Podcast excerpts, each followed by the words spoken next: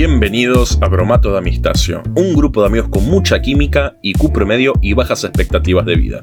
Mi nombre es Dayan, también me conocen como el fan número uno de, Adrián Suar, y conmigo están las 7 mentiras que te dijeron de chico. Not the top list, not clickbait.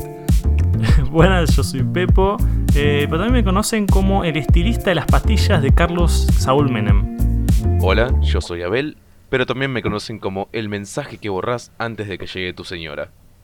Perfecto. Polémico, polémico. Bueno, hoy vamos a estar hablando de la verdad, de la mentira, de demasiadas temáticas, así que no vamos a dar más vueltas. ¿Qué nos traen hoy, chicos? Bueno, yo voy a estar hablando sobre la fake news. Eh, bueno, yo voy a estar hablando sobre el efecto Mandela y esa vez en mi infancia en la que pensé que el mundo era una gran mentira. Bueno, mierda. Bueno, estamos en un muy alto nivel. Bueno, yo como siempre los voy a aburrir hablando de filosofía, posverdad, posmodernismo. Ah, no, y cuál es la mejor forma de intentar solucionarlo, que es morir. Spoiler. Perfecto. La respuesta siempre. Así que bueno, Pepo. ¿Te parece que arranques, querido amigo? Bueno, arranco. Arranco, eh, como dije recién, fake news, para aquellos que tengan problemas de memoria. Y es un tema que es más profundo de lo que parece al principio porque realmente suena algo simple, suena como ajaja, qué sé yo, una cosa muy muy sencilla, pero tiene, tiene mucho, mucho para hablar. En principio, decir que mi primer eh, encuentro con la fake news como tal, crudo, real, eh, fue hace unos años, cuando, bueno, eh, un antes y un después en mi vida, que mi madre aprendió a usar Facebook mediante mi enseñanza. Y fue unos días después eh, que, bueno, yo estaba durmiendo tranquilo en mi cama y mi madre me despierta y me dice, Federico, Federico, eh, para, bueno, acaban de conocer mi identidad secreta, mi de Pepo y el estilista de las patillas de Carlos Saúl Menem. Y yo digo, ¿qué pasa, madre? Eh, y me dice, ¿no sabes? Yo digo, efectivamente no, me acabo de levantar. Tiene mucho sentido. Y dice, se murió la chilindrina. No. estaba como... eh, heartbreaking moment, estaba ahí como completamente... Aniquilado, llorando. Aniquilado. Eh, pero después dije, pero para, para, ¿dónde, dónde leíste eso? Y dice, sí, lo compartió ahí. Y no me acuerdo el nombre de, de un contacto de ella. Y dije, pero por casualidad era como un formato de imagen, algo así. Me dice, claro, sí, mira acá está la foto de la chilindrina. Y dice que murió. Y yo como, y fue ahí que yo dije, oh madre, oh madre. Te habéis topado con una fucking news. Dulce e inocente niña. Exactamente. Y así fue como, me imagino, pobre. Debe ser fuerte para, para alguien que constantemente te, pregunten, che, ¿estás vivo? Imagínate la chilindrina, el chavo, ¿cuántas veces lo mataron en las redes? Sí, es, que me acuerdo bastante que antes el meme era de que el, chavo nunca iba a morir. Eh, ¿Cómo se llama? Espíritu nunca iba a morir y de repente todo estaba como si muriera, se murió y nunca se moría. Y bueno, sí se murió. Bueno, spoiler. otro, spoiler por Otra celebridad, entre un par de comillas, y así lo quieren, que se rumoreó muerta durante mucho tiempo. No sé si ustedes se acuerdan del programa infantil Las Pistas de Blue. Sí. Bueno, el primer presentador en un momento se va del programa porque se le estaba cayendo el pelo y estaba se estaba poniendo viejo y no quería que los nenes lo vieran así. Eh, y el rumor era que murió, que murió atropellado en un accidente de auto. La madre lo, llamó llorando. Yo pensé que eh, estaba muerto. No, no, no, está vivo y sigue actuando en cosas un poco más indie, tiene una banda. Es, un tipo muy claro, Ahora que está pelado, puede ser cantante de una banda de neo rock. Claro, hizo, hizo un cameo en la nueva serie de las pistas de Blue de Netflix, de hecho. ¿En ¿Ah? serio? Qué tierno. muy tierno todo. Las pistas del pelado. Ah, cordera. bueno. No entres a la, camioneta de ese hombre. cuestión. Eh, hay varios temas eh, que incluso darían para varios podcasts en particular. Y voy a atravesarlos de manera un poco liviana, porque si no sería muy eterno. Pero por ejemplo, para que se den una idea de, de, la cantidad de cosas que están en el medio, por ejemplo la tiré de la mente. Que, bueno, ya que el 66% del staff eh, actual de Bromato de Amistacio, eh, que ahora tenemos a, este invitado precioso, eh, pero que no es psicólogo. pero, pero, cursó el primer año de psicología y el CBC. Cierto, me he olvidado de eso. Bueno, es un. pa, entonces somos como un 73% psicólogos. Sí. Eh, Bueno, pe- pensá que la una de las principales inspiraciones para que yo estudie psicología fue Heat, y si no fuese por él, yo no te habría conocido a vos, y por ende no habría bromato de Amistacio. Head se refiere a ese mensaje que no le podés mostrar, mostrar a tu señora. sí, sí, sí. Eh, Porque es muy pero- caliente. Cuestión. Papa la papa. Eh, teoría de la mente, que para aquellos, no, no, no voy a entrar en detalle, pues si no sería como muy largo, pero teoría de la mente tiene que ver con la facultad eh, de, de aquel sujeto de no solo reflexionar sobre su propia conciencia, sino también sobre la conciencia del otro, entender que el otro también tiene facultades mentales. Y eso dirán, ¿de qué me sirve saber eso? O estilista de las patillas de Carlos Saúl Menem. Y pues, Qué talento. eh, eso se relaciona mucho con lo que habla otro autor, que no es específicamente psicología, pero que tiene que ver mucho con eso, que es Habermas, que habla sobre la acción comunicativa. ¿sí? Y eh, ya van a entender cómo se unen la- las distintas piezas, porque él plantea eh, de que no habría mente sin lenguaje, ¿no? Pensando en esto las facultades mentales. Entonces, el lenguaje antecede a la existencia mental. Entonces, por un lado, tenemos, eh, a partir del planteo este, ¿no? Eh, de que el sujeto se adentra a un mundo que ya es hablado, que incluso habla por él y él tiene que adentrarse y aceptar ciertas normas. Y hay cuatro supuestos universales, que en muy brevedad está inteligibilidad, que básicamente es comprensión, o sea, que lo que vos digas se entienda. Eh, después verdad, que es después sobre el que más me voy, a, me voy a centrar, que tiene que ver con atender una realidad objetiva. Es decir, si vos decís eh, cierran la puerta, se asume de que efectivamente hay una puerta que está abierta. Después rectitud, que bueno, tiene que ver con eh, ciertas normas del lenguaje. Por ejemplo, si vos le decís a alguien que se calle, se supone que vos tenés la potestad de poder decírselo. Y por, por último, la veracidad, que no es exactamente igual que la de la verdad, porque la veracidad responde más a una realidad subjetiva. A- por ejemplo, si vos estás diciendo algo, se tiene que, tiene que condecir, se tiene que coincidir con aquello que vos tenés interiormente por eso.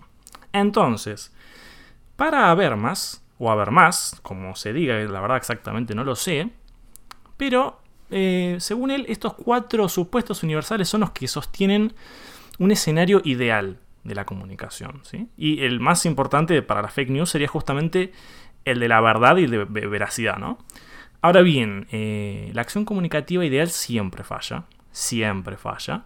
Entonces, él plantea de que hace falta implementar un discurso que lo podemos entender como un hilo conductor consensual, que, bueno, puede ser que sea sensual, pero sobre todo de consenso, eh, que garantizan un punto de la simetría. Y acá es donde yo hago un parate, porque ¿a qué me refiero con esto? Digamos, cuando se rompe la acción comunicativa puede ser por varias cosas, por varias cuestiones, pero siempre se supone que la acción comunicativa sea entre pares, que buscan eh, una, establecer algo mutuo. Entonces, lo mutuo se rompe si no hay simetría. Entonces, este discurso intenta generarlo, intenta soportarlo. Pero para mí, respecto a lo de la fake news, se arma más, más que una simetría, una geometría.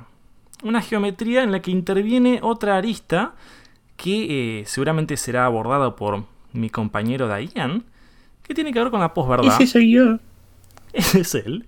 Que bueno, básicamente la posverdad, a diferencia de la verdad, y el término pos va a aparecer varias veces eh, en lo que yo voy a decir, que la posverdad es aquella que no se basa tanto en la lógica, eh, en lo objetivo, sino más bien en las emociones. Entonces, finalmente, encauzándonos a lo que tiene que ver con las fake news, la traducción literal de, de inglés a español podríamos pensar de que serían noticias falsas, pero estoy más de acuerdo con otras traducciones que tienen que ver con noticias falseadas.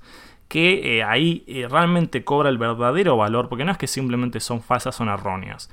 Sino que, eh, por ejemplo, esto permite también distinguirlo bien del rumor, porque el rumor, cuando a alguien le llega un rumor que parecería tener ser, un primo, un hermano de la fake news, pero el rumor no inviste un carácter rígido, un carácter estructurado, sino que se nota de que hay algo que quizá no está muy bien. Como bien alguien se te acerca y te dice, che, ¿no querés ser tu propio jefe? Una cosa de ese estilo.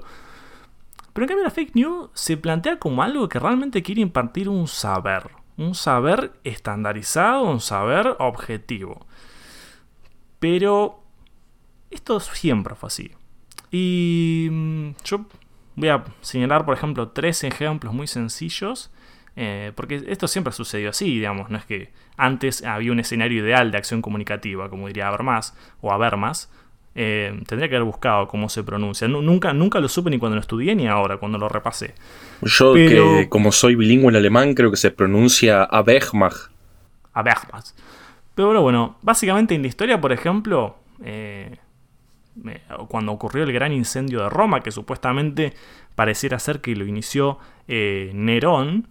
Eh, bueno, Nerón fue un gran fake, fake newrero, no sé cómo decirlo, que apuntó a los judíos diciendo que ellos habían sido quienes iniciaron el, incendio. Y bueno, se inició toda una matanza, toda una persecución. Después otra, eh, otra interesante que... Perdón, perdón, tengo que, interrumpirte un segundo, amigo. Pero Nero quemó la ciudad de Roma, ¿no? Y Nero también es el programa que te quema los discos para grabarlos. Sí, sí, sí. precisamente es una referencia. A... ¿En serio? Genial, genial. Perdón, perdón. Voy a llorar a mi cama. Sí, con, con, con nos reímos de vos. Pero, sí, es cierto. prosiguiendo con los sitios históricos, eh, otro, por ejemplo, tiene que ver relacionado al descubrimiento de América con eso, claro, con un descubrimiento surgen un montón de, cosas y una de esas está reflejado en la película del Dorado, que a mí personalmente me encanta. Me dieron ganas de verla cuando volví a escribir esto. Eh, porque claro, cuando pasó el descubrimiento de América, entre todo lo que empezó a surgir, había quienes decían que había una región en la que estaba todo poblado de oro, todo lleno de riqueza, qué sé yo. Bueno, no me voy a meter en eso porque creo que todos hemos visto la película del Dorado y quienes no, los tienen, no lo hayan hecho, paren ya mismo. Es la, única razón por la que yo podría decir, detengan Bromato de Mistacio, seguirnos en todas nuestras redes sociales, escucharnos en todas las plataformas de podcast y vayan a ver la película. O que lo vean simultáneamente. Oh, por favor. Y después, por último, el tema un poco más cercano, que por ejemplo la propaganda nazi, ¿no? donde se difundía eh, que X dirigentes eh, judíos eran los responsables del estado de ese momento económico político de Alemania. Pero más, más cercano a nosotros, más a la actualidad, bueno, yo nombré el tema de la chilindrina, pero después fui buscando otros. Eh, y por ejemplo, agarré algunos que me pareció interesantes. Por ejemplo, el siguiente, que em, yo, bueno, estos ejemplos después los voy a conectar de una manera por algo particular.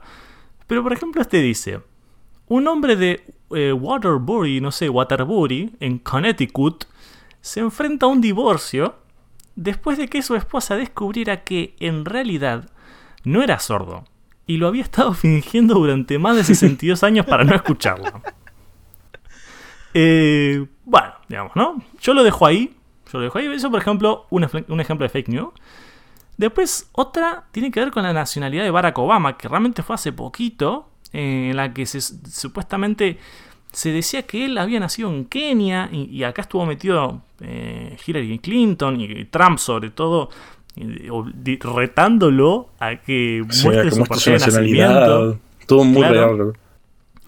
Y después por último, algo que, mm, que pasó hace tiempo, que incluso, bueno, eh, fue, fue dicho en el episodio 2, donde hubo, fue el ataque de Tribirín, y yo tuve que editar muchas cosas. Entre ellas, eh, yo repasé sobre unas noticias que me dieron en el alma, en el corazón, que tiene que ver eh, sobre una enana que, bueno, la habían, bueno, una enana, una, una, una niña aparentemente, que había sido adoptada y que, bueno, resultó ser una psicópata. Es muy posible que, que muchos lo hayan visto, pues se popularizó mucho. Pero que después a partir de eso empezaron a surgir otras noticias de enanos. Eh, y había uno que bueno, decía que, que, un niño con la camiseta de boca lo invitaron ahí una, familia a, comer con ellos para adoptarlo y de repente les hizo un asado y claramente era el enano de boca. Entonces, eh, básicamente las fake news nos, nos, inundan. No sé si ustedes tienen ah, ejemplos que quieran compartir con, con la audiencia, por ejemplo. Hay, Eh, hay varios ejemplos de una buena fake news. Además Eh, del por ejemplo. ¿De cuál? Perdón, no, no, no. Va- vaya, No, no, no, decime, amigo, por favor. No, no, no. Además del ejemplo de la muerte de, de este muchacho de las pistas de Blue. No sé Ah. si recuerdo alguno muy, muy cercano, pero podríamos hablar también de las noticias como, o los rumores, podría decirse también de estos, porque la verdad son cosas que preceden a la época en la que la información estaba tan, tan accesible, digamos. Pero no sé si recuerdan ustedes que, que Marilyn Manson no tenía dos costillas porque quería chuparse la pija. ¿Eso, eso no era cierto? ¿O era.? Claro que no, era- es una fake news. Yo, eh, bueno, es- ahora me lo acabas de mentir, porque yo toda mi vida lo supuse. Es más, eh, ya tenía Yo los lo papeles y dentro de unos meses me iba a sacar unas costillitas. Yo me las saqué y las hice a la parrilla. ¿Y vos, Diane, se te ocurre algún ejemplo de. Sí, news, eh, hubo durante mucho tiempo un debate muy intenso sobre cuál era el apellido de Obama, donde la gente incorrectamente decía que era Obama, y nadie sabe cuál es su apellido. Entonces también se está reclamando cuál es el apellido de Obama y hay muchas fake news al respecto. Y ¿No es bueno, hasta el día de hoy es un misterio. Ay, otro que cayó con la fake news. No sé, yo, te- yo te creo. Por favor. Sí, O sea, eh, supuestamente el, el apellido Obama es Obama 2. O 2 solamente. Eh, se está debatiendo muy seriamente en este momento. Bueno, estoy impactado. Yo, yo confío en todo lo que salga acá porque Bromato Amistacio es una plataforma de conocimiento certificada por la NASA. ¿Sí? No, no tengo acá el papelito justo, pero después yo lo, lo escaneo y lo, lo pongo en las redes sociales para que lo vean. No solo por la NASA, sino que también fuimos visitados hace poco por el, por el Pentágono después de las teorías conspirativas. Claro. No, no estamos eh, rodeados por nadie, no estamos siendo apuntados con armas en ninguna forma. para nada. A- aguante, aguante la hegemonía. Gente, aguante. Que viva Bueno, China. y- que viva China. Que viva China, bueno, vamos, gente. Respecto a esto de la fake news, eh, a mí se me ocurre pensar que hay dos quiebres. Que por un lado está el pasaje de la modernidad, que básicamente en, en- en síntesis tiene que ver con ese momento histórico donde, bueno, a partir de, del auge de la ciencia y qué sé yo, se empezaron a plantear ciertos modelos de pensamiento, de, de- accionar, y con la aparición de la posmodernidad eso se, se rompió. Hubo un quiebre donde a partir de ahí todo puede ser cierto, todo puede ser válido, y conjuntamente con eso, eh, otro quiebre muy importante que es el pasaje de la famosa llamada web 1.0 a la web 2.0, es decir, donde antes simplemente era un espacio eh, cerrado para aquellos eh, que no sé, hacían una, una programación específica de ahí a después a un espacio donde todos podían ser eh, un término que, es, que, se, que se le acuña que es el de prosumidor, que es la, la conjunción entre consumidor y productor, donde todos somos potenciales creadores y consumidores de contenido,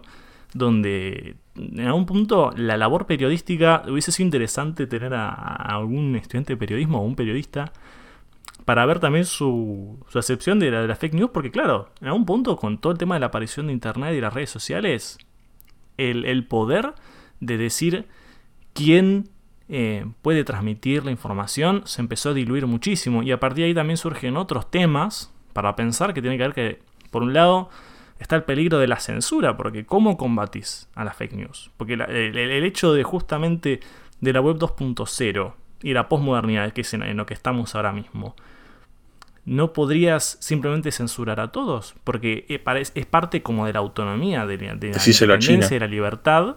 Decíselo a China, claramente. Pero bueno, eh, y después por otro lado también está el otro resultante que tiene que ver con el tema de los portales hegemónicos, porque si al mismo tiempo la gran mayoría de, noticias falsas que surgen son a partir de portales que no tienen mucho peso, que son esos dudosos que de repente vos haces el clic, el clic, clic, un robot, el clic, este, y ves que no sé, tiene un gigante, un chorizo de link que dice todo noticias verdadera triángulo bermudas.com. Pero al mismo tiempo eso también mm, le saca crédito a los otros portales más pequeños que, que en algún punto sí hacen buena información, pero que por el temor de la fake news terminan siendo opacados. Eh, no sé ¿qué, qué opinan ustedes respecto a esto, lo que vos decías de China, por ejemplo. Y creo que si tenemos en este momento un experto en China es eh, Geat. Por Descarga favor, tenés, soy- tenés demasiado para decir. No, soy, soy solo una humilde persona. Eh, mi opinión sobre esto es, si bien no, no se puede censurar todo, el problema yace en... Por ejemplo, vos estás involucrado en un reportaje falso. Digamos, vos no sos el estilista de patillas de Carlitos. Vos sos el testaferro de. Carlitos y y eso está denunciado en la internet. ¿Qué, qué podés hacer vos? ¿Qué, ¿Qué pasos a seguir podés realizar para sacarte esa mala fama de encima? ¿Qué, qué podés hacer vos? ¿Podés ir ante la justicia? ¿Qué, qué resultados vas a, a obtener de eso? Porque si hay algo que nos ha demostrado mucho esta nuestra época es que por más que algo se retracte, por más que algo se corrija, la imagen de la persona ya queda manchada. Quizás vos nunca fuiste el testaferro, pero en la memoria colectiva vos sos el testaferro. No hay forma de, de eliminar eso del conocimiento popular. Entonces, ¿por qué vos deberías tomarte todo el trabajo de, de re- de resolver esta situación cuando no tenés ningún beneficio? Es interesante lo que decís ahí y, y llega a un punto en el que la parte más profunda del tema de la fake news, que tiene que ver con la verdad detrás de la mentira y la intencionalidad del ser humano, porque en algún punto, por más descabelladas que suenen esas noticias, por más descabellado que suene que yo sea el testaferro de Carlos Saúl Menem, en algún punto, si eso se adopta, es porque se cree, porque se quiere creer en eso. Y, y es un poco lamentable saber que tanta gente, eh, en el fondo, y quizás no tan en el fondo, es partícipe eh, y devota de muchas de las ideas. eh, como, bueno, lo, que ha surgido. Vos eh, en su momento me habías comentado, Dayan, de, de algo que llegó hasta el punto de la masacre, incluso en África. Sí. No, no recuerdo exactamente la ubicación, pero creo que era en Uganda, con la llegada de Facebook, comenzaron a circular muchas, pero muchas fake news acerca de una minoría religiosa de dentro del país.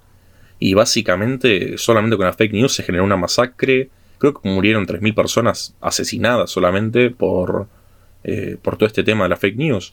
No, y, le llegó el punto tal que se tuvo que básicamente arrebatar a Facebook del país.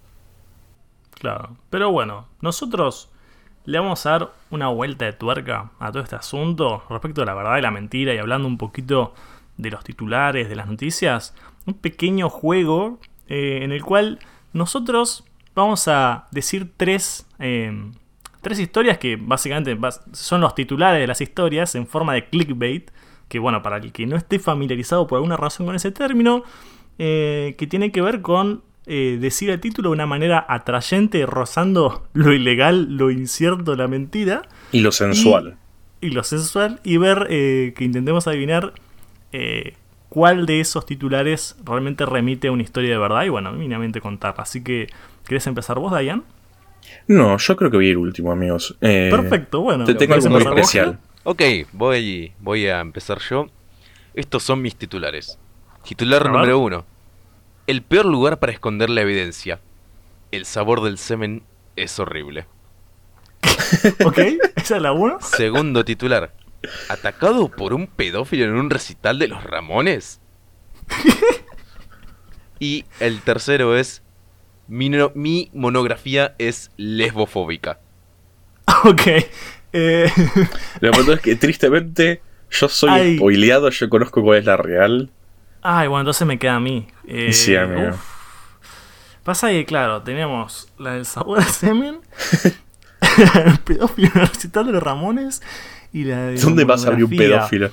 Mm, mira, eh, realmente es. eh, yo quiero que sepan que no conozco muchísimo a Head, por lo que va a ser muy interesante que su primera imagen eh, de las cosas que más conozca yo de él sea, por ejemplo, eh, que hizo una monografía lesbofóbica. Así que yo voy por la 3.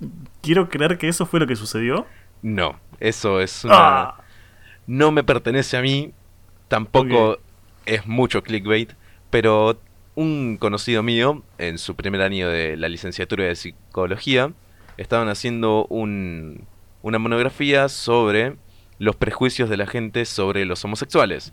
Entonces, su, su trabajo de campo incluía mandar a una pareja heterosexual a una, a una farmacia a comprar preservativos y ver la reacción de los empleados. Después mandar a una pareja de hombres al, a la farmacia y de nuevo registrar la reacción. Sí. En ese momento uno de uno de los chicos dice, "Bueno, también podríamos mandar a dos chicas." Sí. Ajá, a comprar sentido. preservativos Sí. para tener sexo seguro. Sí. Y, y que la opinión de la profesora fue que por una razón eso fue lesbofóbico. Pepo. Mi, mi querido Pepo. Pasa, hay preservativos femeninos, están la- las barreras esas de látex, eh, por ejemplo, ¿no? pero pasa que no sé qué tan con- no sé qué tanto se consiguen en una farmacia, por ejemplo. No, no, estábamos hablando de, de, de condones, básicamente. Ah, bueno, sí, Sí, sí, sí, sí, sí, si son full condones, bueno, mucho sentido no tiene. No, no, no. eh, además, sí, muy... No, no sé tampoco cuál, cuál será el ratio, digamos, de contagio entre lesbianas, porque no hay mucho contacto de material genético, digamos, entre una y la otra.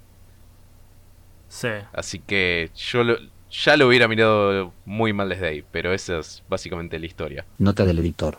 El Dr. Heath luego reflexionó sobre este tema, y escribió mediante mensaje de texto. Gracias por el sponsor. WhatsApp. En el colectivo me di cuenta de algo.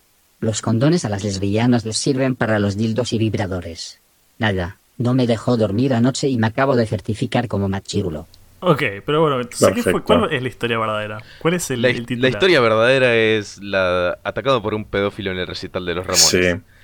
Era Eh, la última que quería que fuese verdad. No, fue no, no. una de las formas en las que Head se presentó a mí, fue contándome esta anécdota. Y yo nunca la olvidé en mi vida. Me parece muy bien.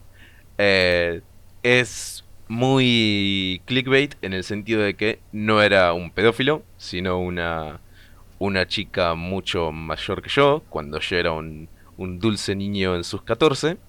Y, Bueno, no, sigue siendo pedofilia. Sí, es es sí. pedofilia. y no es un recital de los Ramones, era un recital de CJ Ramón, uno de los Ramones, porque los Ramones se separaron en el 90.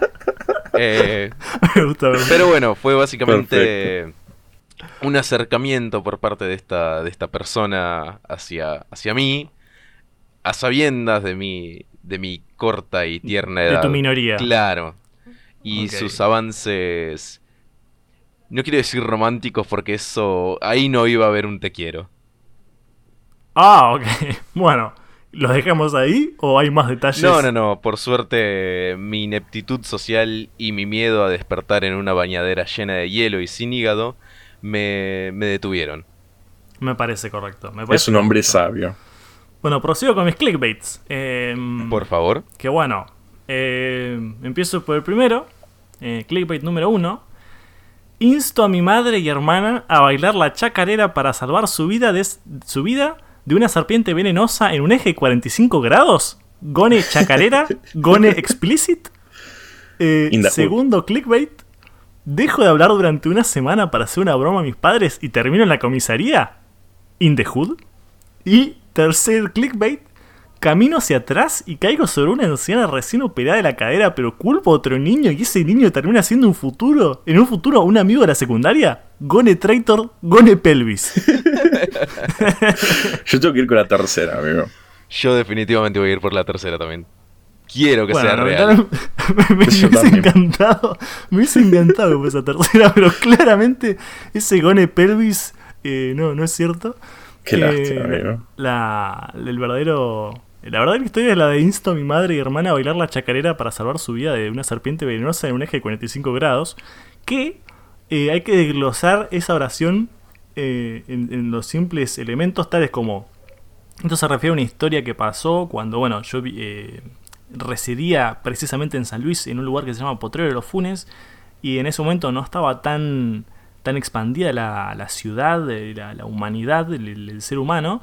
Entonces, bueno, mi casa está ubicada arriba de una loma, por eso el eje de 45 grados, eh, y esto, bueno, fue subiendo hacia la loma, y apareció una, una coral mm, venenosa eh, que yo no, no entiendo qué hace ahí, la verdad. No- Y los corales es, es raro más- porque están en el mar es normalmente. más, me había ¿no, atacado gente? a mí eh, la noche anterior. Yo había, estaba regando las plantas, era de noche, y cuando fui a agarrar la manguera, pla, me salta una cosa. Yo justo llegué a reaccionar. Y me di cuenta que era venenosa por, por los colores, porque vieron que si el rojo toca con el negro, es falsa coral, y si el rojo eh, y el negro tocan con el, con el amarillo, esa es de la coral La posta. posta, la no No fake tenía la menor La- idea. la real posta. No fake news, No exactamente. igual no me acuerdo si era así, porque por ahí era una falsa coral y yo le, le estoy haciendo una fake news a esa. Si es así, te pido perdón, Coral, si, me- si estás escuchando este podcast. Eh, y, Un saludo bueno, grande. Mi, mi hermana y mi madre estaban subiendo ahí la loma y cuando veo que está cerca de sus pies, le digo que empiecen a, a- a- a- a zapatear para espantarla. Y es ahí que, bueno, bailando la chacarera pudieron salvar su vida una serpiente venenosa en un eje de 45 grados. Gone chacarera, gone explicit. ¿Quién diría que el chaqueño palavecino es el verdadero héroe de esta historia? Bueno, vas vos. Increíble. Bueno, tengo los tres títulos. Me atropelló un auto y el conductor se enojó conmigo. In the hood. Se partió un árbol colosal a la mitad y me cayó centímetros. Gone casi dead. ok. Y por último, un amigo me quiso matar con un lápices. Con lápices cuando era niño. Gone sexual. Eh, Yo creo que por Australia el, el árbol es muy posible, ya que todo en Australia intenta matar a- al poblador. Es cierto, es cierto. yo creo que iría con la de los lápices, porque porque ustedes no saben, pero yo cada vez que saco un lápiz en la facultad, somos compañeros de la facultad con Dayan, él se pone a gritar. es cierto. que- no puedo mentir. Mm, Asumo que fue lo de los lápices. estoy entre Pero los este es el gran lápices plot twist. y el auto. ¿Cuál es el Este es el gran plot twist. Las tres son reales. A la paparda. lo, lo peor es que no- por, por una razón pensé que podía ser cierto, porque la del árbol dije es muy posible. La Sí. del lápiz también. Y lo del El auto era medio extraño. Como No, es no, un no, lo, Dahoud, lo es del en auto Suárez. sonaba muy bien. Sí. Y es Suárez. Es el, el, el HUD de Argentina. Y básicamente me chocaron. y La persona me empezó a gritar y me dijo que me corra. Y se fue. Y eh, creo que también tenía 14, 15 por ahí. Entonces no, no, no tuve la, la corajía de decirle, eh, señor, por favor, lléveme al hospital. Eh, el árbol, se, no sé qué sucedió, pero estaba caminando por la calle y de repente se partió un árbol. Y por alguna razón me rozó, pero no me pasó nada. Y el árbol era absolutamente gigantesco. Eso se llama respeto de barrio. Sí, sí, tipo, viste, estaba con la, con la casaca de chacarita. Y me dijo, no, no, con este no me meto. Lo jodo. Y por último, en la primaria, un amigo por alguna razón me clavó un lápiz en el ojo. Literalmente. Por Ah. Dios, en el ojo. En el ojo. ¿Estamos hablando de iris o de la parte blanca del huevo? Creo que me dio en lo blanco, por eso todavía tengo visión. Pero literalmente me lo clavó en el ojo, tipo, hola. Ay, Así qué que bueno. dolor. Cuánta amabilidad Sí. de su parte. Bueno, gente, así termina mi sección con un inhumano dolor ocular. Eh, así que, siguiendo con la temática de qué es verdad, qué es mentira y fenómenos que son anómalos dentro de esto, yo creo que nuestro compañero Head tiene un fenómeno al- anómalo que linda entre la verdad, la verdad, la mentira, la realidad, la, la locura, que quiero que, que te explayes. Bienvenidos a Doctor Heat y el multiverso de la locura. Hoy vamos a hablar Mierda. del efecto Mandela.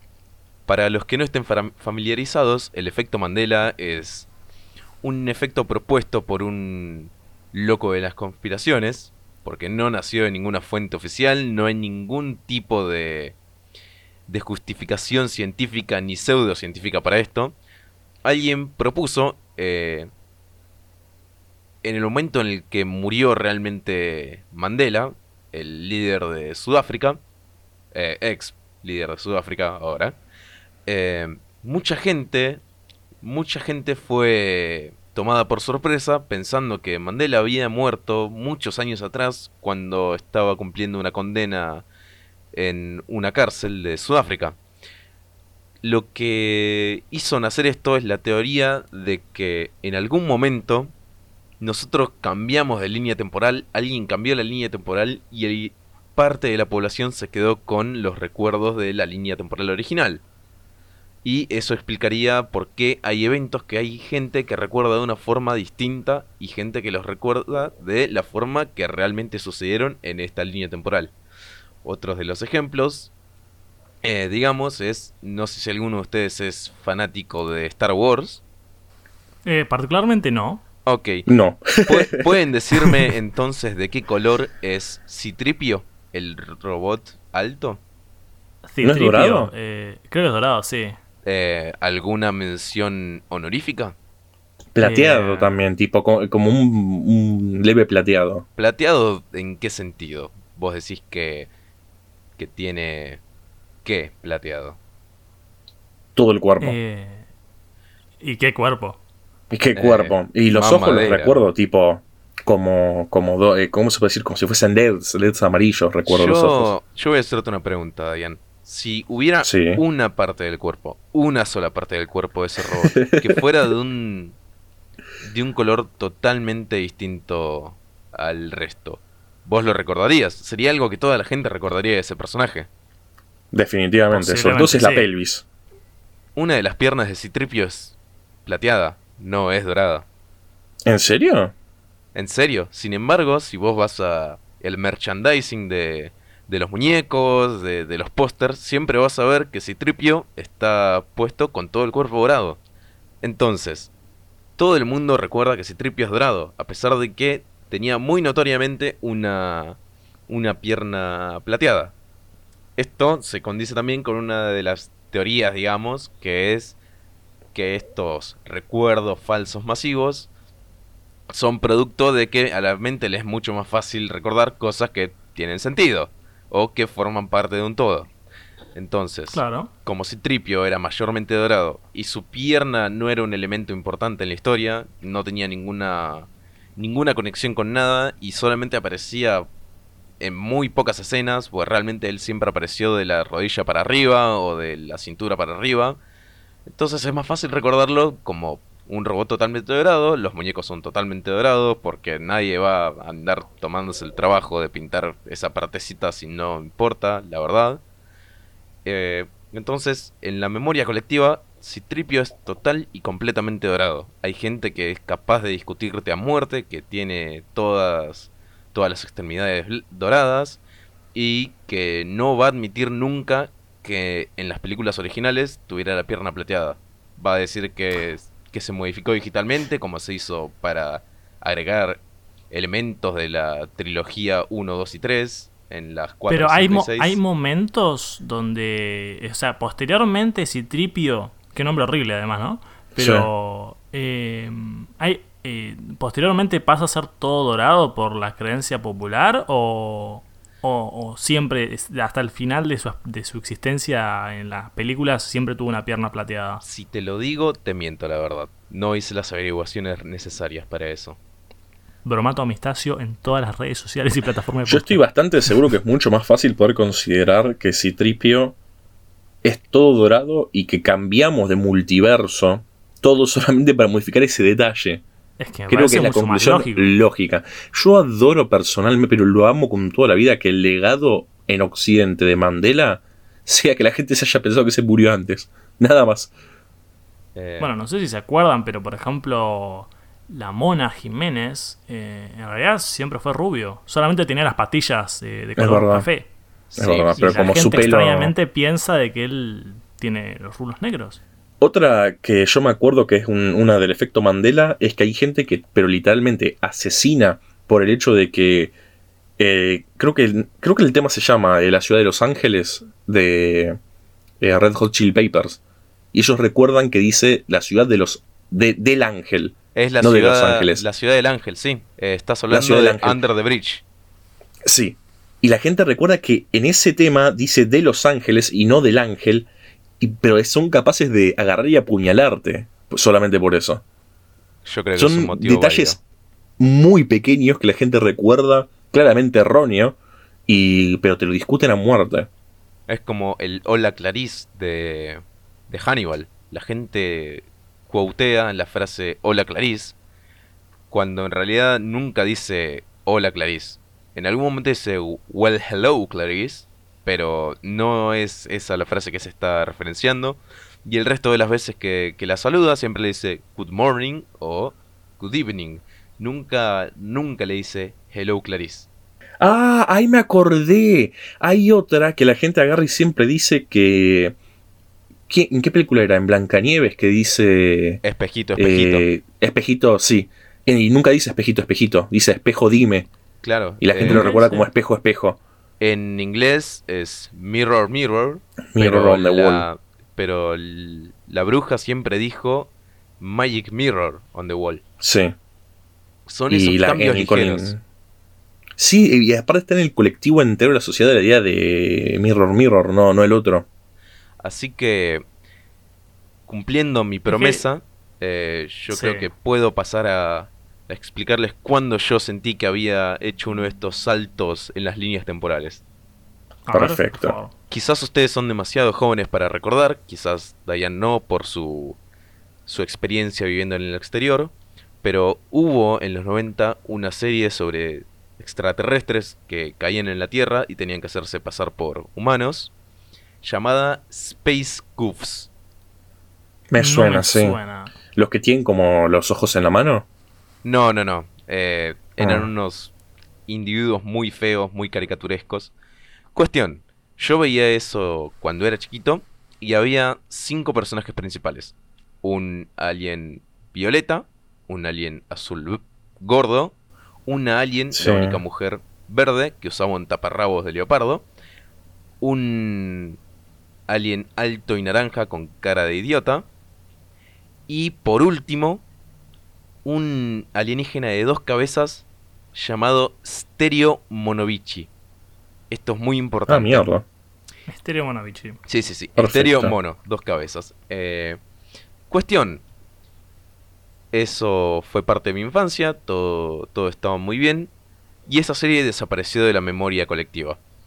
En un momento, cuando Fox Kids fue vendido a Jetix y después a Disney XD, me parece que era en ese momento, Sí. volvieron a pasar esta serie, los Space Goof, algo que yo recordaba de mi infancia y cuyo personaje de dos cabezas siempre me había causado una gran impresión, era mi personaje favorito.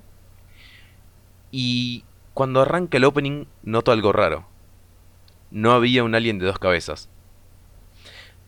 Lo que sucede a continuación es que la serie empieza y en el capítulo no aparece un alien de dos cabezas, pero los aliens siguen atrapados en la Tierra y no se pueden escapar. Yo digo, qué raro eso. Por ahí justo agarré un capítulo en el que no aparece. No sé, algo algo así puede haber pasado. Me cruzo la serie un par de veces más en mi casa cuando la tele estaba prendida.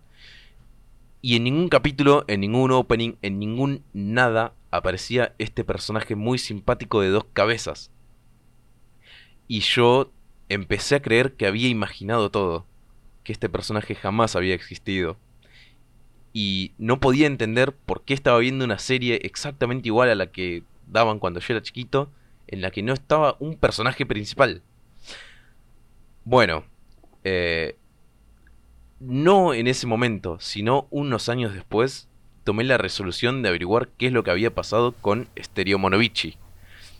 Este hombre es muy valiente. Resulta que este programa francés, que se vendió a América y acá, acá a Latinoamérica para, para ser distribuido, tuvo una primera temporada en la que estuvieron estos cinco personajes que recuerdo yo, y una segunda temporada en la que literalmente borraron toda referencia al personaje de dos cabezas. Volvieron a sacar la ¿Por serie sin ese personaje. Porque según el creador y según muchos de los fans, era un personaje con una personal- personalidad débil y aburrida. Y eh, sacarlo de los guiones literalmente no tenía ninguna consecuencia. Así que re- relanzaron la serie sin este personaje. Y después de una intensa sesión de googleo descubrí que yo no estaba loco. Y pude Bueno, dormir hagamos- en paz. Hagamos un minuto de silencio en honor a Stereo Monovici. Después yo lo voy a editar y va a parecer que es un segundo. Así que bueno, ahora vamos a hacer un minuto de silencio con los chicos. Bueno, Diane. Perfecto. eh, Eh, quiero, quiero, tema. por favor, gente, no se asuste por cómo lloré en este minuto, pero no, no me pude uf, contener. Gritos, gritos espantosos. Sí. Terminó siendo una media hora que nos quedamos callados. Y llorando. Sí, fue más o menos. Sí, fue más. Fue como 10 Yo siento que tuve tiempo de ir al baño 20 veces. Sí. Ir y volver y todavía estar en el baño. Pero bueno. grabando en el baño. Estaba- Se escuchaba la cadena. No, no, gente, no estoy ahí. Bueno, yo estoy hablando de la posverdad, que es un tema que claramente estuvo tocando bastante Pepo, como me toca a mí, y también del posmodernismo, otro tema que tocó Pepo, que también me tocó a mí. Él. Perfecto.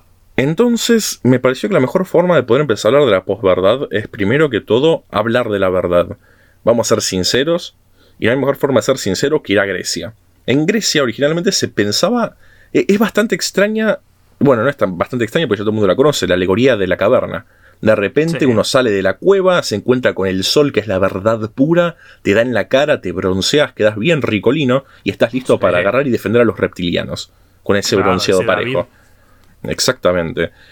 Entonces hay una idea de como que la, la verdad es absoluta, es objetiva, es metafísicamente un ente y está ahí.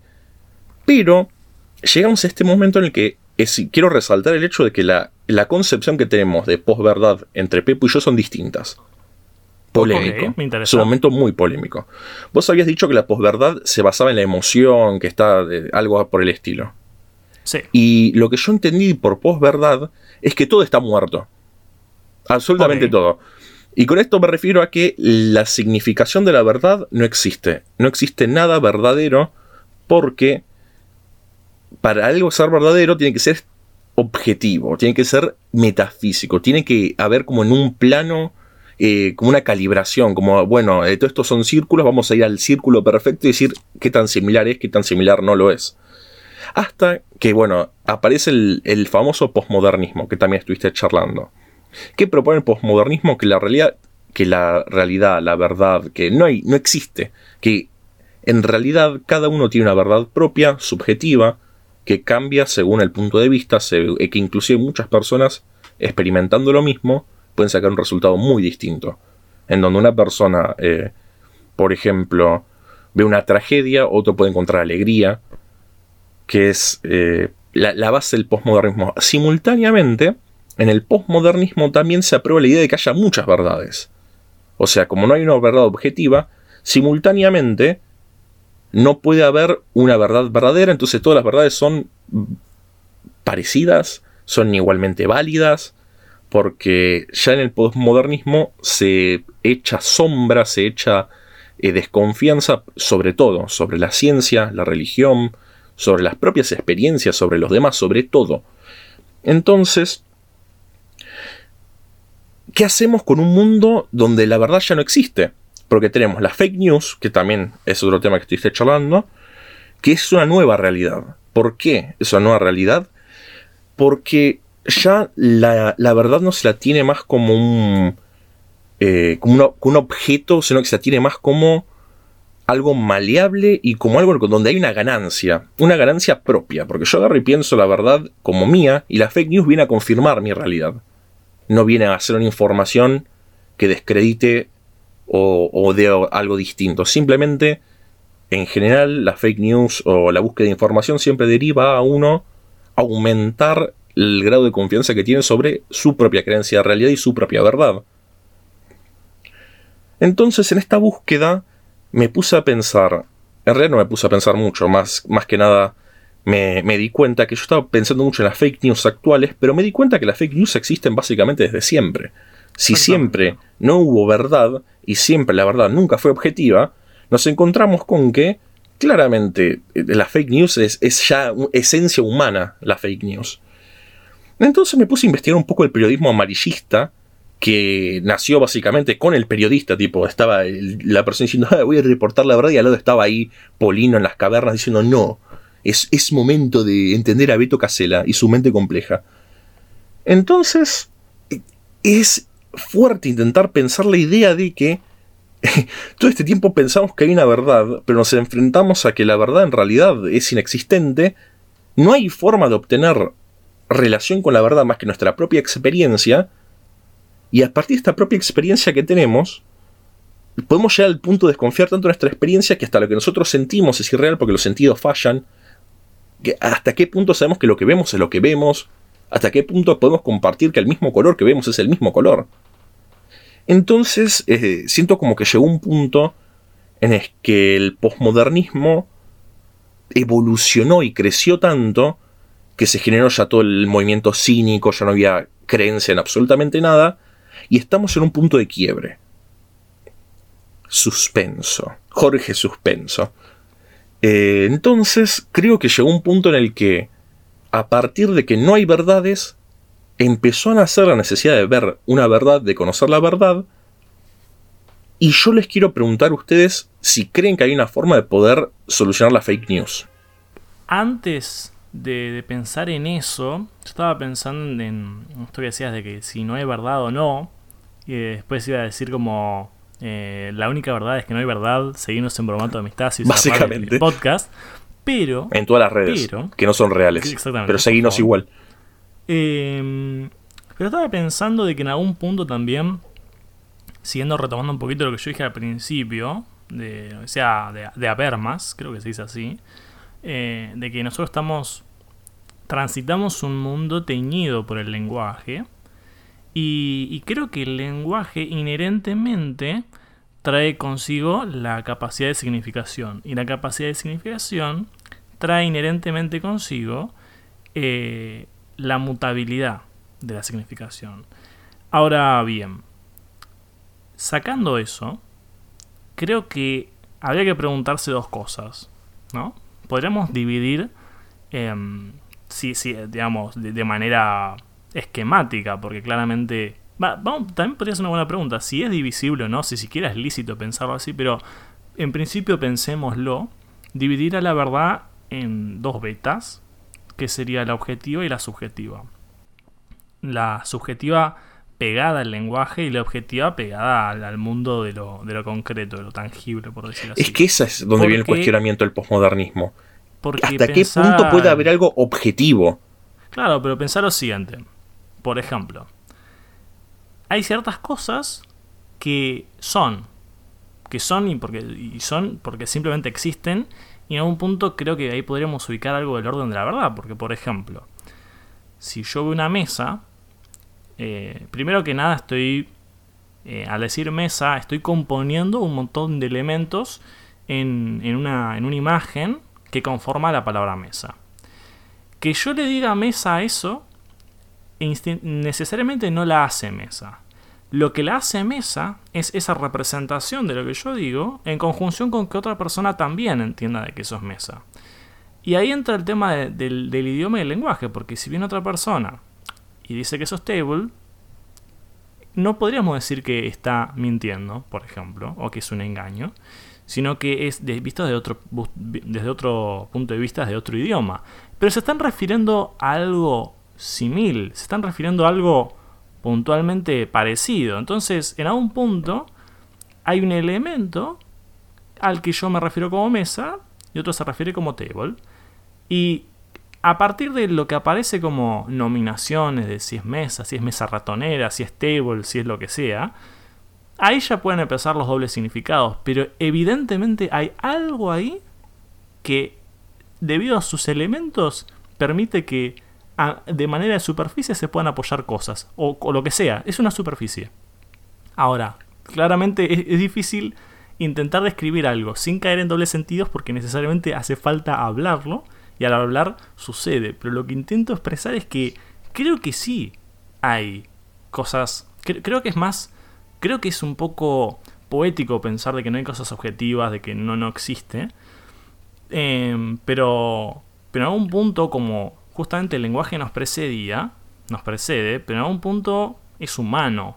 Entonces, cosas que no son estrictamente del orden del humano, creo que sí pueden ser entendidas desde, un, desde una perspectiva objetiva o real. No sé qué Es que esto es a lo que viene el, lo que sería el posmodernismo. ¿Hasta qué punto la forma en la que. O claramente hay un consenso, porque si no, la, la, sociedad no existiría como en sí, no, no se podría ni, ni siquiera estar vivo. Pero lo que apunta el posmodernismo es que realmente no hay seguridad en nada. Podemos tener un consenso de distintas cosas, pero cómo cada uno percibe la mesa es absolutamente distinto de cómo lo percibe otro. Que también simultáneamente es a lo que hace el humano. El humano es una persona que cuenta historias y estas historias las termina teniendo uno mismo. Y estas historias son como vemos el mundo. Entonces, ¿qué podemos hacer cuando cada uno tiene una historia distinta y frente a que en búsqueda de verdades desde la ciencia, desde el, día a día, no podemos encontrar una verdad consensuada porque cada verdad es distinta?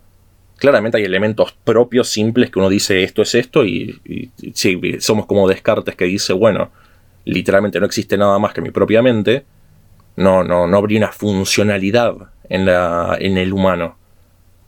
Pero también, a pesar de que hay una funcionalidad que, que todos estamos de acuerdo, la experiencia que tiene cada uno no es verdadera y tampoco es compartida. Tiene como puntos en común, pero esto es a lo que apunta. No existe la verdad, porque la verdad es muy propia, muy singular y muy contextual de cada uno. No sé qué opina em, a ver. Yo, viéndolo desde el punto de vista de la lógica, eh, ya la misma lógica concede que hay que detenerse en algún lado. Porque todo, todo toda sentencia puede ser cuestionada. La verdad de toda sentencia puede ser cuestionada. Digamos, eh, yo digo, el sol salió. Bueno, ¿por qué salió? ¿Por qué se levantó de acá hasta acá? Bueno, ¿por qué se levantó hasta, de hasta acá de punto A a punto B? Y puedo seguir cuestionándolo hasta reducirlo a una pregunta que se acerque a lo que se llama lo obvio. Eh, decimos, ¿por qué solté un broche en el aire y se cayó al piso por la gravedad. Lo aceptamos como un saber obvio y una verdad que ya se encuentra establecida. Pero todo eso eh, forma parte de un contrato social. ¿Qué haríamos nosotros si nos enfrentáramos ante un grupo demográfico, digamos, para el cual nada de lo que nosotros tratamos como verdadero es verdadero? para los que la realidad tiene un significado totalmente distinto. Eh, ¿cómo, ¿Cómo veríamos eso? Porque nosotros construimos todo a través de las reglas de nuestra lógica, que se basa en conocimiento empírico, pero si bien se basa en conocimiento empírico y en observaciones, no todo lo que nace a partir de ello es tomado como igualmente válido. Con esto estoy yendo de nuevo a lo de los paradigmas científicos y cómo a veces no cambian cosas que ya están refutadas por el hecho de que hay algún interés, digamos, puede haber un interés económico o un interés político por el cual no conviene que las cosas, que los conceptos cambien. Eh, podemos ir, por ejemplo, a, a lo que nos enseñaron a todos cuando éramos chiquitos, de que todos pensaban que la Tierra era plana y Colón fue el visionario que que vio que la Tierra no lo era y que quería dar la vuelta al mundo. Cuando en realidad ahora sabemos todos que se sabía hace mucho tiempo que la Tierra no era plana, pero nadie tenía el interés económico ni político de querer hacer esa expedición, ni, ni había una utilidad aparente. Y... Perdón, pensé que ibas a decir que la Tierra era plana como corresponde. Ah, perdón, perdón. Eh, sí, todo, esto es una. Nosotros, bueno. Sí, ah, no, no, señora gente, no, no, sí, es redonda, es redonda. No, por favor. No, es que nos sponsorea la NASA, entonces, bueno, sí, sí. un poquito. Nos sponsorea con una ah, en la nuca. Un poquito. Claro, un poquito. Pero a lo que voy es. Eh, todas las, las reglas de verdad que nosotros. que nosotros tomamos como ciertas, lo que nosotros tomamos como obvio, tiene sentido dentro de nuestra propia realidad. Eh, los físicos teóricos, por ejemplo, pueden extender su conocimiento a una realidad completamente teórica en la que las cosas que nosotros pensamos son lógicas no, no aplican tan así. Digamos, hay marcos tan teóricos que requieren que vos tomes una teoría como algo tan probable como que se puede tomar como cierto. No sé, no sé si estoy yendo un Sí, la física cuántica. Claro, pero. Ah, sí, o sea, en la física teórica estás tratando con objetos totalmente teóricos. Como por ejemplo un tesseracto. Un tesseracto es un cubo de cubos. ¿De Marvel? El, el tesseracto de Marvel es precisamente un cubo porque un tesseracto es un objeto que es un cubo hecho de cubos, digamos. Lo que el cubo es al cuadrado, el tesseracto es a los cubos. Pero como nosotros Entiendo, no, es no como tenemos la, la una- mayor dimensión. Claro, no tenemos una percepción de esa cuarta dimensión. Pero el físico teórico tiene los conceptos para construir la teoría de este objeto que es inimaginable, porque nosotros no tenemos los elementos para percibir algo de esa de esa naturaleza. Pero si el día de mañana apareciera un grupo demográfico, digamos, que tiene acceso a la percepción de esta cuarta dimensión, digamos, eh, ellos podrían decirnos que nuestra realidad realmente es irrelevante porque no estamos percibiendo un universo totalmente distinto. Sí.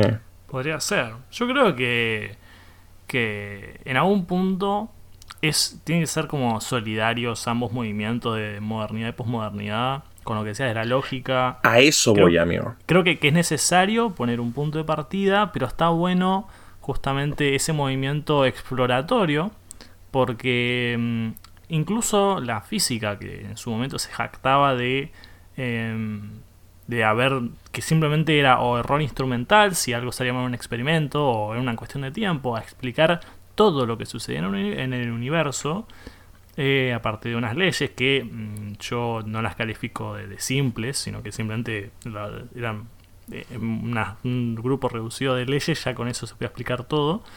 Eh, y más allá de todos mis respetos, creo que era un- un pensamiento un poco egocéntrico y justamente el poder pensar, eh, poder eh, pensar que no solo eso era lo, instituido, aquello que, que iba a poder a, a arribar al verdadero conocimiento, derribar un poco eso, permitía y permite y permitirá, esperemos, eh, llegar a otro tipo de, de pensamientos y de ocurrencias. Este, porque así funciona, un punto también es la naturaleza de la ciencia, que es un poco paradójico, porque al mismo tiempo que se busca que algo quede fijado y sea el punto de partida, si al mismo tiempo eso queda fijado para siempre, deja de ser ciencia. Siempre tiene que estar interpelado y, e interrogado y cuestionado. Y a eso iba, querido amigo. Porque que- claramente no, no soy el inventor de esta teoría ni nada por el estilo. Pero Él lo es, últimamente. él, él es muy. sí, soy muy yo. humilde, Bueno, este- no voy a mentirles, no voy a mentirles. Soy yo, el hombre que casi muere con un árbol. Eh, se tiene como un punto de partida que empezó a nacer un movimiento de necesidad de realities, de documentales. Como siempre, hay como una búsqueda de lo genuino.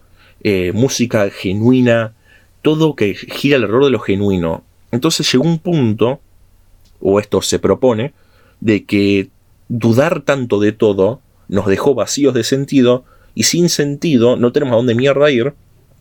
Entonces empezó a crecer en el colectivo la necesidad de tener un sentido, que es a lo que ahora se lo llama el post-postmodernismo. Es un nombre de mierda, pero no es ni ¿En serio? modernismo ni postmodernismo. Sí, le pusieron ese Es nombre. como el super goofy de, de, de- de las nominaciones. no, eso es lo más post-postmodernista que puede existir en la, en la historia.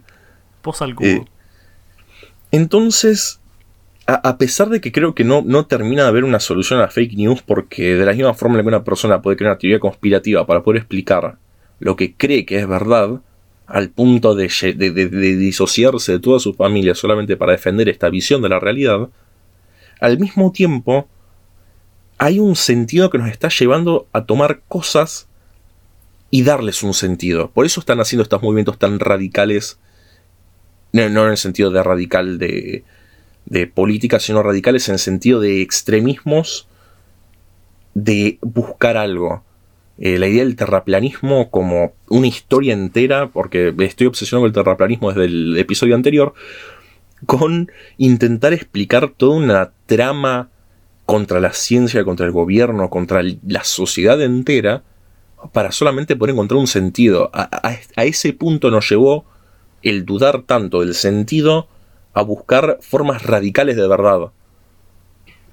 Mira, yo, y en vistas de, de ir cerrando, me parece que en, como un intento de respuesta a lo que decías de cómo combatir la fake news, y retomando también un poquito el tema de, de Head, que eh, el humano es un ser maravilloso em, y, creo que justamente se tiene que dar un movimiento, un, movimiento solidario y reconocer ciertas cosas que, por ejemplo, si algo como el efecto Mandela se dio y, se da en otras formas, eso es porque algo de lo que mucha gente incluso se puede jactar, eh, de la capacidad de la memoria, los recuerdos son construcciones.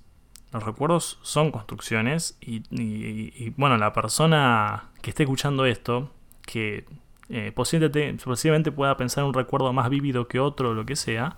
Recuérdame. Al momento de recuperar un recuerdo es completamente variable, dinámico. Por ahí te recordás otros detalles si se lo contás a una persona o a otra. Eh, y eso es peligroso a la hora de, de de repente querer decir, bueno, hacer ciencia o manifestar algo que en teoría debe ser objetivo.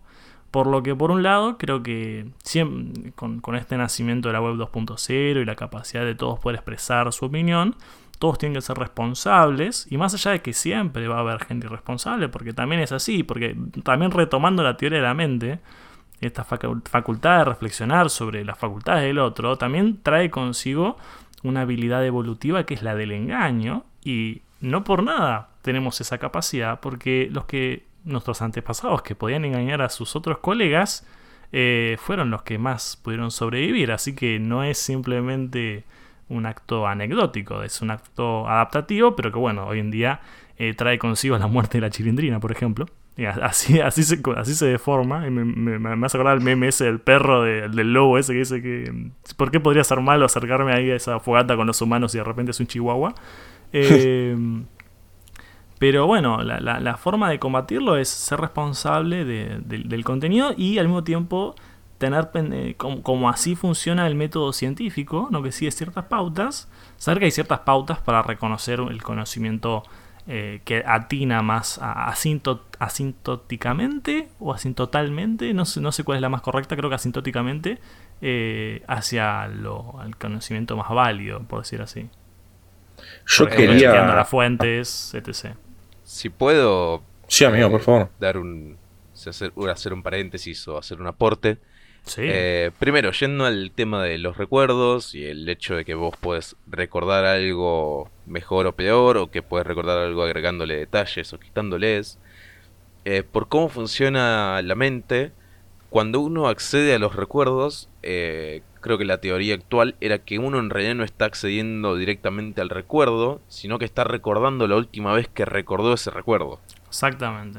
Entonces la memoria se va o deteriorando o modificando porque vos haces eh, respaldos de seguridad, digamos, de un recuerdo y vas leyendo esos respaldos y no el recuerdo, el recuerdo en sí, no el genuino, no el original, digamos.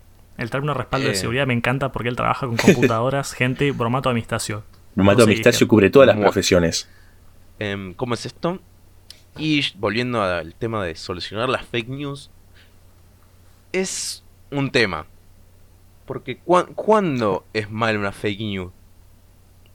Pensemos en, en fuentes satíricas como The Onion, Mm. no la conozco, pero. Publica noticias falsas, satíricas, exageradas, que ah, no, no se supone que, que se tomen de una forma literal ni que se tomen como algo real. Pero, ¿qué pasa? Hay fuentes que hacen mezclas de esto. Que a veces pueden tirar algún, alguna broma o alguna noticia menos seria. Eh, a pesar de que ellos usualmente no lo hacen. Y también está el hecho de la libertad de expresión, digamos. ¿Por qué yo no puedo hacer noticias falsas graciosas para reírme un poco? Solamente porque hay gente que utiliza esa herramienta como un método de control mental, digamos. Porque en sí las fake news son más una herramienta que se utiliza para explotar un, un demo, digamos, un demográfico de gente que para la cual existe esa necesidad para la cual, la cual genera la demanda para las fake news. O sea, hay gente que quiere leer sobre cómo la Tierra es plana. Entonces, uno genera ese producto y si bien lo está vendiendo como una noticia, ¿por qué, eh, qué cómo evitaríamos eso? Vos podrías poner legislaciones, regulaciones, lo que sea, y esa persona algún vacío legal puede, puede encontrar. Digamos, la cienciología inició como, como un relato de ficción y ahora es una religión. Eh, Sí. Sí. entonces, además, ¿cómo definimos qué es y qué no es una fake news? Y, por ejemplo, si tenemos un gobierno o un ente regulador de ultraderecha y tenemos noticias que están sesgadas por la visión de la derecha, ¿qué evita que las noticias con la visión de la izquierda o la, la visión de centro izquierda o centro derecha, lo que no sea la ultraderecha, no sean consideradas fake news? Cuando ven un mismo fenómeno interpretado desde ángulos distintos o encontrándole una justificación, un motivo distinto. O sea, podemos decir, no sé, cayó en un porcentaje la bolsa argentina y la derecha puede interpretarlo de una forma y la izquierda de otra, que evita que este gobierno, este ente de control de ultraderecha, diga que las fuentes de izquierda están esparciendo fake news y empiece a censurar a la izquierda. Creo que más que controlar las fake news, la solución sería darle herramientas a, al ciudadano, al receptor de información, para que pueda manejarse, para que pueda buscar eh, alternativas, para que pueda encontrar una justificación para las noticias, para que pueda encontrar fuentes, digamos. Respecto a esto último que decís, eh, me hace acordar que, bueno, mientras yo buscaba eh, estas cosas y de fake news, vi que hay aplicaciones que se han desarrollado eh, para intentar detectar las fake news, no sé si a partir de algoritmos, buscando palabras o cosas así. Eh, y bueno, después creo que hay algunos planes gubernamentales, que no sé si en todos los países, pero mm, desde nuestro lugar, desde acá, nosotros decidimos hacer justicia por mano propia y ofrecemos a Bromato como un lugar seguro, un refugio contra la maldad de aquellos que quieren brindar información falsa, eh, certificado por la Mona Jiménez. Y bueno, para redondear más o menos todo lo que venimos charlando, hay dos cosas que creo que el público se lleve de toda esta charla. Uno, esa señora que te está llamando y te dice que es tu abuelita, es una fake news, tené mucho cuidado y llevó un cuchillo con vos. Y en toda esta investigación hubo una sola verdad absoluta. Que Boquita es el más grande. Muchas gracias por haber escuchado este episodio de Bromato de Amistacio. Síganos en todas las redes. Muchísimas gracias por escucharnos nuevamente. Esperemos que les haya gustado este episodio. Por ahí estuvo un poco más filosófico y big brain de lo que es normalmente Bromato de Amistacio, pero como siempre decimos acá, siempre eh, dejen la escuela y escuchen solamente Bromato en todas las redes sociales.